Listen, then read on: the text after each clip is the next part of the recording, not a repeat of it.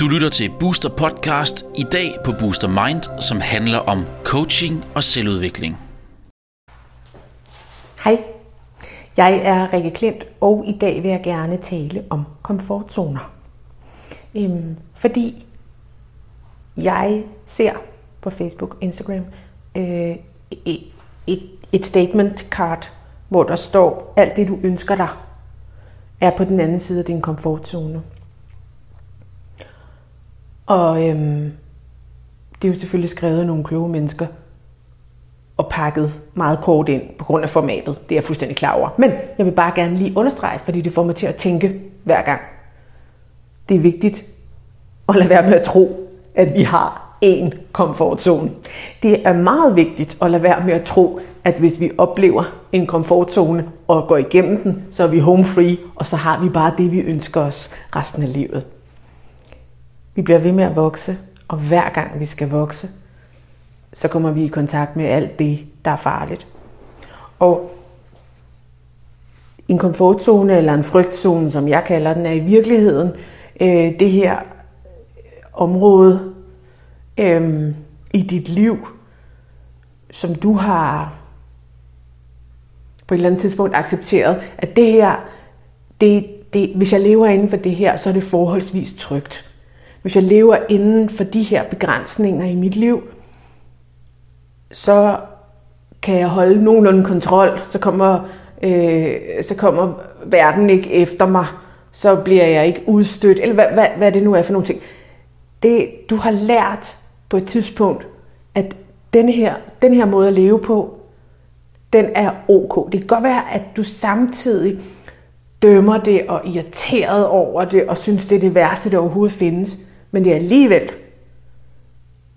fordi du har tænkt, det her det er den acceptable tilstand for mig. Det er så meget godt i mit liv, som jeg kan tillade mig. Og når så du begynder at vokse, når du beslutter dig for, at der er noget andet, du gerne vil, der er noget derude på den anden side, du gerne vil hen til, så nærmer du dig denne her frygtlinje, øhm, som er sådan et plankeværk, hvor at, at, at, at det plankeværk er bygget med frygt og med skyld og med skam og med svigt og med alt muligt, for at sætte det fast, for at gøre det fuldstændig klart for dig selv. Her skal du ikke gå hen.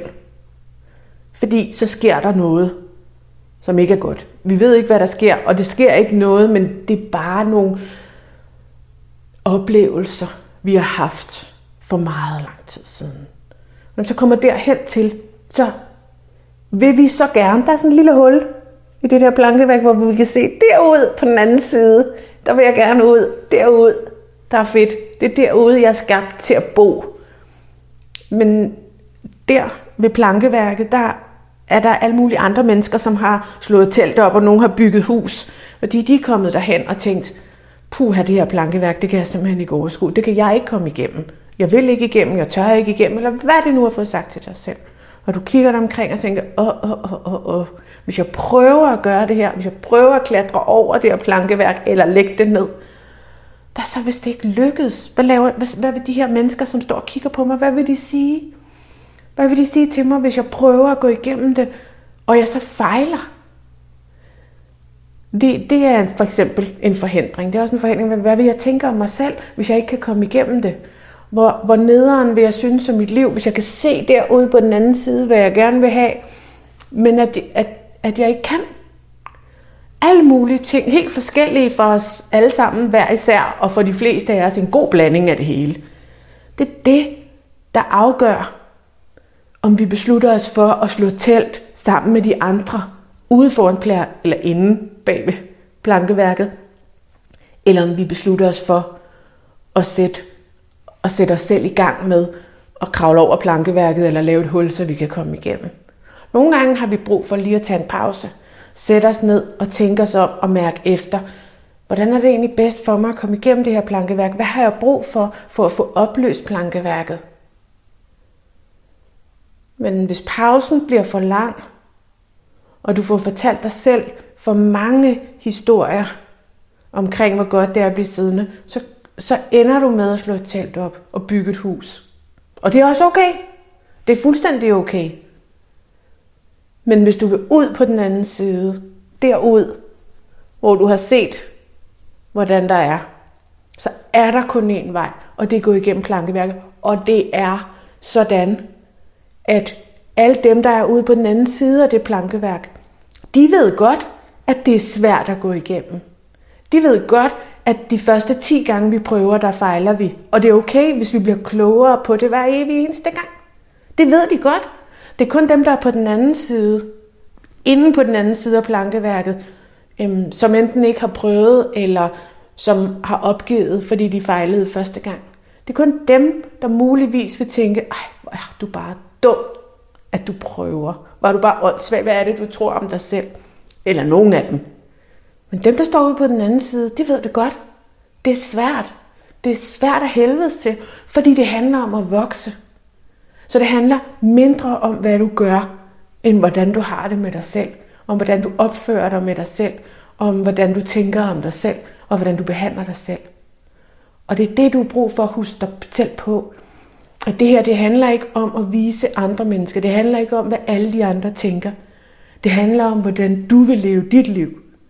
Hvordan du er nødt til at gå med det, du tænker, det her, det får fandme min båd til at gynge. Det er fandme, det giver mig kriller i tæerne og sommerfugle i maven. Jeg er nødt til at prøve det. Og når du så mærker, for det gør du, når du så mærker på et eller andet tidspunkt i processen, fuck, fuck, fuck, fuck, fuck, fuck, fuck, fuck, fuck, det kommer til at gå galt. Jeg er pisse bange nu. Så ved, at alle dem, der er gået igennem plankeværket, de har stået lige præcis der. Der er ingen, der går igennem plankeværk, uden at det på et tidspunkt føles farligt. Så det, det er et vilkår. Det er et livsvilkår. Plankeværk er farligt. Og det, og det er, når du tør at være og trække vejret igennem det farlige, at du har muligheden for at gå igennem plankeværket og komme derud til, hvor dit liv for et øjeblik er, som du gerne vil have det. Er alt det, der giver dig kriller og får din båd til at gynge. Men der kommer en til. Der kommer et plankeværk mere, og et plankeværk mere, og et plankeværk mere.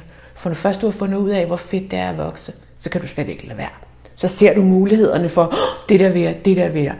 Og hver gang så får du lidt bredere skuldre. Du har en periode, hvor det bare gør ondt alle steder, hvor du tvivler på dig selv, hvor du tvivler på dine evner, hvor du tvivler på, hvad andre mennesker tænker om dig.